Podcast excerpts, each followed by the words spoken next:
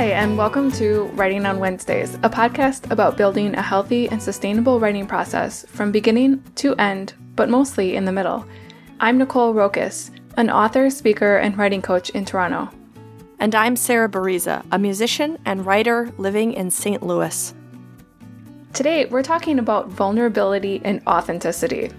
We all know that being real sells, but how much is too much? How do you find the balance between authenticity and professionalism as writers? Plus, we'll talk about Sarah's numbered to do list strategy. So get your pens ready, pull up a chair, and join us for a weekly Wednesday writing date. Nicole, let's get right into the thick of it the part of the show where we focus in on one idea, strategy, or topic as it pertains to the writing process. And I'm curious, what made you want to talk about vulnerability? Well, this has been something that I am thinking a lot about recently. My first book was published last year, and I'm coming up on my finishing my second book, which is on a topic that is a bit more personal. And I'm just trying to figure out sort of how to navigate the more public facing part of my life that is sort of growing the more writing and speaking that I do. And I know that some writers out there struggle to be authentic in their writing, like they struggle to bring more of themselves into their writing. I guess I've never really had that problem. In fact, I have always had the opposite problem, which is like trying to figure out how to keep the parts of myself back that I don't really want out there. Cole, this is reminding me of when we were both in graduate school and you were in a history PhD program and how you would talk about, oh, this is so hard to not like be myself on the page as you were writing your dissertation because like that's not a it doesn't follow disciplinary conventions. It wasn't appropriate for the particular setting. But I remember that being a big challenge for you because that's so much your default to just be very comfortable and being yourself on the page. Yeah, I struggled when I was in academia because that kind of writing just doesn't allow for a lot of let's say personality or self self disclosure. Um, I think I did eventually find a, a balance that worked for academic writing. The longer I've been outside of academia and that kind of writing, though, um, I've really enjoyed being able to sort of be myself in my writing but the thing is, is I've always thought about that from the perspective of my readers. What do my readers need from me when they read my book? And kind of bearing that in mind has helped me maintain some modicum of balance. For example, I know that uh, my readers don't need me to be like raw and underdeveloped and sort of bleed on the page. That just your, makes people Your readers don't need you to be um, coming to them for therapy. Yeah, my readers need me to be doing my own work, and they need the version of me that they read on the page to be a kind of curated and sort of healthy and balanced version of myself. Um, so I've always kind of maintained my readers' perspective in mind, but what I haven't done enough of, and what I wish I would have done more of when I was writing my book, my first book, is thought about it from my perspective. What version of me do I want to be out there for my own, I don't know, comfort level, etc. And I was talking about this with my husband and trying to, my husband's not really a writer, um, but he reads all of my work and like edits it before it goes on to my publishers. And he was like, I don't get really what, what, what would you have changed about your first book? if you yeah, had asked this question. Because I don't imagine like like it didn't feel like oh, there's Cole sharing too much of herself on the page or anything. Didn't right like and that uh, as so a reader. He, he asked me that he's like, you know, it's a good book. What would you have changed if you had asked yourself that question? And I was like, I don't think I actually would have changed anything, or at least not very much. Nothing big. But the only thing I can compare it to is, you know, when you're giving a talk or something and they give you one of those lapel mics with those little sound boxes that you tuck into your pocket or something. And they tell you, you know, don't turn it on until you start talking because everyone will be able to hear your conversations. And maybe at some point you bump it and you're having a conversation with somebody and then you realize like you actually turned the thing on accidentally and everyone's just heard something you've said. And you haven't said anything bad or like confidential or something. You just didn't realize everyone was listening. Was listening. Oh yeah. That's how I feel about my book. It's it's like I I thought about some of these questions from my reader's perspective, but I sort of didn't think about them from my perspective, knowing that the microphone would be on. Yeah, and how that would feel like. Yeah, on is lovely mm-hmm. because honestly, my book has done better than I thought it would. I thought it was just going to get a small, intimate audience, and it's mm-hmm. grown and it continues to grow. So it's kind of this feeling of like, oh, wait, people are listening to what I'm saying? Crap. Is this also based on like this feeling that you're having right now based on how people have kind of approached you as if they already know you? And I think that that's something that maybe a lot of a lot of nonfiction writers struggle with where it's like, "Oh, I read this thing where you're talking about yourself, so therefore I'm your friend." So like on the pro side, that means you're really connecting with your readers. But that also is I think a struggle for you and that's why you're talking about vulnerability. Yeah, yeah. And trying to figure out what we've talked about boundaries was that episode nine. Um, just figuring out what the boundaries are for all involved and what I need to do for myself to feel comfortable. And, you know, something I've been working with kind of a coach slash counsel- counselor. And one of the things that he really encouraged me to do is always, you know, always envision your writing or your speaking or your coaching as though it were reaching a much bigger audience than you ever thought capable of. Like what how would you feel if this book became a bestseller? It, my books are not going to be bestsellers Yeah. probably, but what if they did? Would would you say something differently? And you kind of have to think about the tone you're taking and the information you're sharing um, on all of these different levels. What if it only reaches sort of a small, intimate audience? What if it reaches a medium audience? What if it goes big? And you want it to hold up in all of those different contexts. I don't foresee the books that I'm currently writing to ever be a best be a bestseller just because the kind of publishers I work with, and I'm fine with that. But it it perhaps a book down the road, I work with a bigger publisher. Whatever the case, all your whole body of work is available for people. What it sounds like is that you're talking about professionalism and realizing that Yeah. you're a professional in the sitting, even if you're working on a very small scale, you're still a professional. And exactly. I wonder if it's harder for you or has been harder for you in the past because you are in a your book is published by a small industry publisher, a small niche publisher, and so you don't have an agent, you don't have a publicist, you don't have that buffer between you and the audience, and you make yourself really accessible to your readers. Yeah, for sure. And at the same time though, you know, I I have kind of watched a few bigger name authors that I know and you know, I think the days are pretty much gone where you can have the luxury unless you're like an older veteran writer who has no social media presence, etc. I know a lot of big name authors who are kind of have the same level of interaction with their readers as I do with mine. They're just way mm-hmm. more readers. They're out there on social media. Yeah. You can find It's their email great- it's addresses. such a great thing, but also I tricky, don't know how really they do tricky. it. I would I would love, you know, if there are any bestseller authors listening to this, I would love to hear a conversation among bestsellers of how you manage that. Um, and and what you what kinds of things you do for yourself or you you have in place to to just kind of manage the boundaries of public facing writing and, and having an audience. You know, I heard an interview the other day with someone with four New York Times bestsellers, and she said that she still is the person answering her direct messages on Inter- Instagram. And she talked about it as this huge pro. This was, by the way, um, Melissa Hartwig Urban, who is the Whole 30 founder. And um, I'll, I'll link to this interview in the show notes. She said she still answers all these direct messages, and she talked about it as a huge pro because then she gets this really great sense of like what people struggle with. Because she's like, oh, I've talked with 50 people who had the same problem. It's not like I have this special insight, I just have all this ton of experience.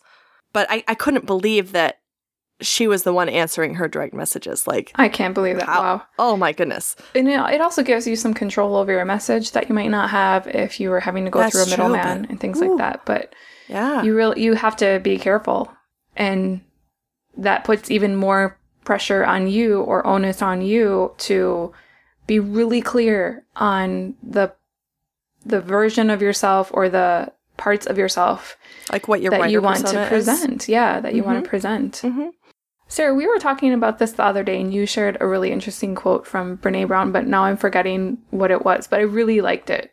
Yeah, so Brene Brown is a researcher. She's based in Houston. Probably, if you haven't read her works, you've heard of her. She's um super super big. There's a new special from her on Netflix, like a talk Yeah. from her. Yes, I'm I'm saving that for as a low hanging fruit item. Actually, it's on my list of things I want to do when I'm like laid low because I I've we've mentioned before I have a toddler and I get colds uh, on a pretty regular basis. But so one of Brene Brown's recent books is Dare to Lead, and it's taking her framework of wholeheartedness and her research on shame and vulnerability and applying it specifically to people who are in leadership positions.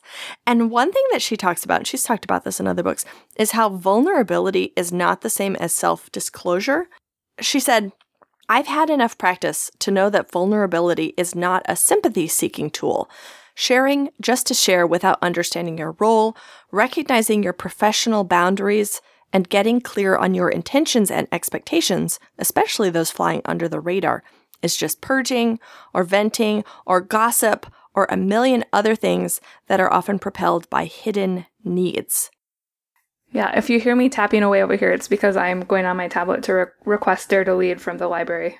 It's really good. I it, was a kind of funny circumstance. I was in the midst of reading it from the library when the head of staff where I work said, "Oh, look, I bought all these books for everybody on staff so we can talk about them." so now I have Oh, my own copy. Cool. Yeah, yeah. It's it's such a good book for people, um, not just leaders, but especially people who are in public facing professions. And I, I work in a church. I work with volunteers. I work with people who come in off the street, like just a really wide range of people.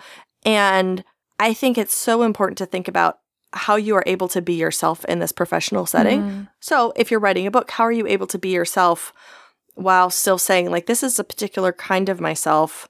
It's not the same as when I'm around my family. It's not the same as when I'm around my best friends. And that's not disingenuous. It's not, you know, it's not manipulative or anything. It's just, no, it's part of communicating. We do this Yeah, all the time. being- we we communicate differently with our spouse than we do with our Mhm. boss. of course, of course. Yeah. And that means we communicate with our readers differently. Right. And it's it's better for them and it's better for us. Like they don't want to be our therapist. Oh, no. Just like we don't want to be their therapist or you know, just thing, things like that. I think part of my struggle with this comes from the fact that I am by nature kind of a people pleaser. And that I think is one reason why when I was writing book number 1, I was thinking about things so much in terms of what my readers wanted or needed from my writing tone or voice.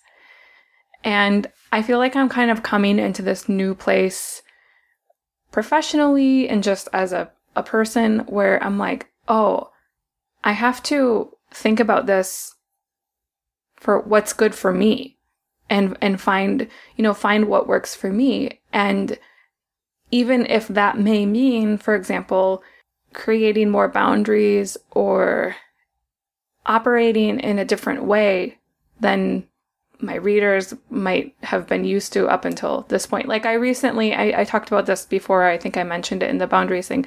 I recently stopped accepting friend requests from people I haven't met in real life. And I, I switched my personal profile page on Facebook so where people can follow me. Mhm. Um, but they will only get public posts. And, you know, a few people have like, I've noticed they'll like friend me and I'll, you know, and I don't know them. Uh, and so I'll, you know, kind of ignore the request or delete their, and they'll like try friending me like three more times. Um, where I'm like, and I even have a disclaimer like, please follow, uh, on my, on my little sidebar there on Facebook. Um, but people are used to, you know, I have a number of readers who kind of are like used to just being able to friend me or message me or whatever. And I, I, I'm being a lot more careful about that kind of thing. And it's okay. It's, they're not, they're getting used to it. It's okay. Mhm. Uh, That's because that's thing. what, that's what I feel more comfortable with. And I like knowing that the people who see my private messages are, or my private posts are people I know and I have a relationship with. Mhm. Yeah, yeah. I, I think this speaks so much to relationship being a two sided thing. And yes, we do have relationships with people that we don't know by virtue of putting ourselves out in the world, but it's not the same thing. It's just a really different category of communication when it's a one sided, I'm just speaking out to a, somewhat anonymous group of people. Yeah. I was talking about this with someone I know who he also does a lot of podcasts and, you know, is really way, way more out there than I am in the internet and stuff. And he was like, Oh, yeah, I remember one time I went and gave a talk and this woman came up to me and she just like looked at me and she was like, I really know you. Like, that's scary. I mean, she maybe she was a stalker or something. In addition to just being like weird, but he's like, it's like one of the weirdest moments of my life. Yeah. No, you don't. Oh. You don't really know me. Oh, no, no. I mean, I, you know, I'm, I'm speaking as a thirty-something-year-old woman. I've had like too many negative in-person interactions with creepy people. Like, yeah, yeah, no, and no, I'm not accepting friend requests, especially from random dudes on the internet. Nope, nope, nope, nope, nope. So, Sarah, I think that this is kind of like a longer conversation and oh, we could keep sure. talking yeah. about this. But for me, I know that just like to kind of wrap things up, like I know that for this second book, I want to be thinking a lot more conscientiously, not only about what my readers want and are expecting from my book, but what I expect of myself and what I feel comfortable mm-hmm. with myself. And um, I also think I want to read Brene Brown's Dare to Lead, and maybe we can follow up on that revisit it yeah. yeah. yeah. that would be pretty great. And you're kind of are you thinking about some of this? Because you're working on your book too. Oh my goodness yeah this is this whole episode is me like trying to not dominate the conversation with like well in my book i'm talking about. Sarah's book is about vulnerability among yeah, other things. mm-hmm, among other things and i've been put it very simply.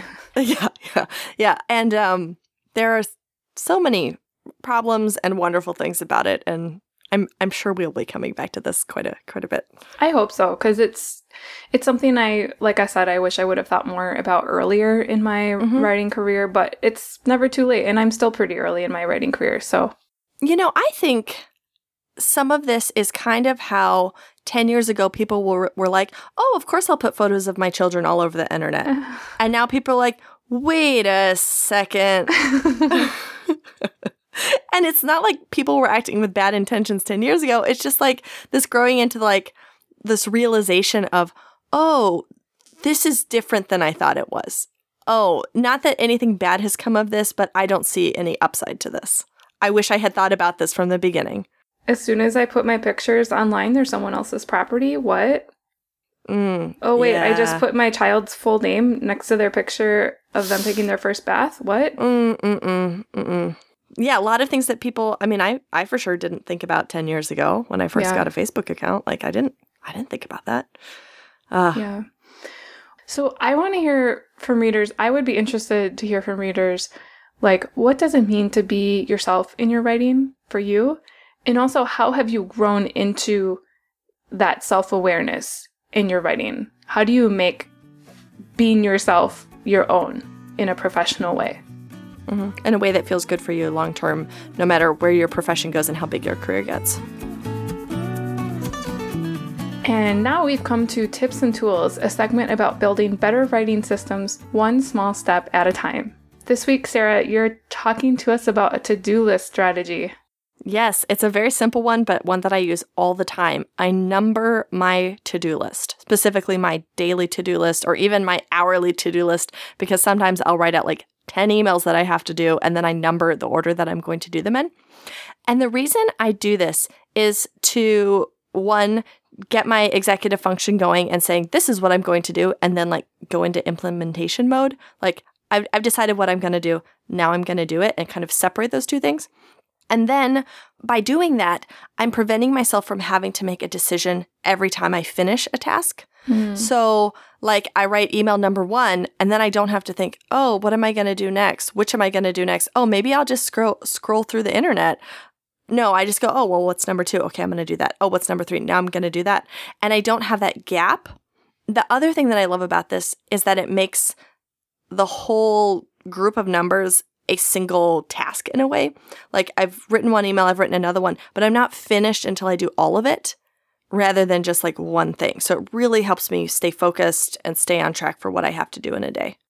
It also kind of shifts the burden a bit. It, it can feel really overwhelming to think I have to do 15 things or even just five things. But if you think mm-hmm. I have to do one big thing that consists of multiple parts, even yeah. though th- those multiple parts are kind of distinct tasks, it's like a mm-hmm. mind trick to get yourself into the mm-hmm. task zone yeah, it's the whole like breaking your project down into a lot of little things. Like it's not um, clean the living room. It's this and this and this and this and this, and together all those discrete tasks add up to one thing.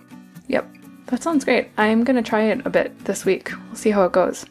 So, this is the part of the show where we would normally give an update on our writing projects, but unfortunately, we're recording two episodes at once today since we had some sound problems when we tried to record this episode a few weeks ago, and we thought we would spare you all um, the sound of deafening static every five seconds in the episode. Yeah, kind of problem.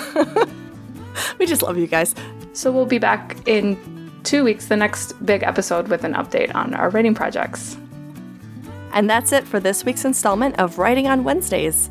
You can find show notes at writingonwednesdays.com and look for episode 13. And stick around next week. I'll be hosting a middle so talking about the most dangerous writing app. Or as I like to think of it, the most terrifying writing app that I would never in a million years use. Oh, I, I'm getting anxious just, just thinking about it. if you're enjoying the Writing on Wednesdays podcast, please share this show with your writing friends and rate and review on iTunes. It helps others find the show. Very important. If you'd like to connect with other writers like you, join our Facebook group by searching for Writing on Wednesdays. Until next Wednesday, happy writing. Happy writing.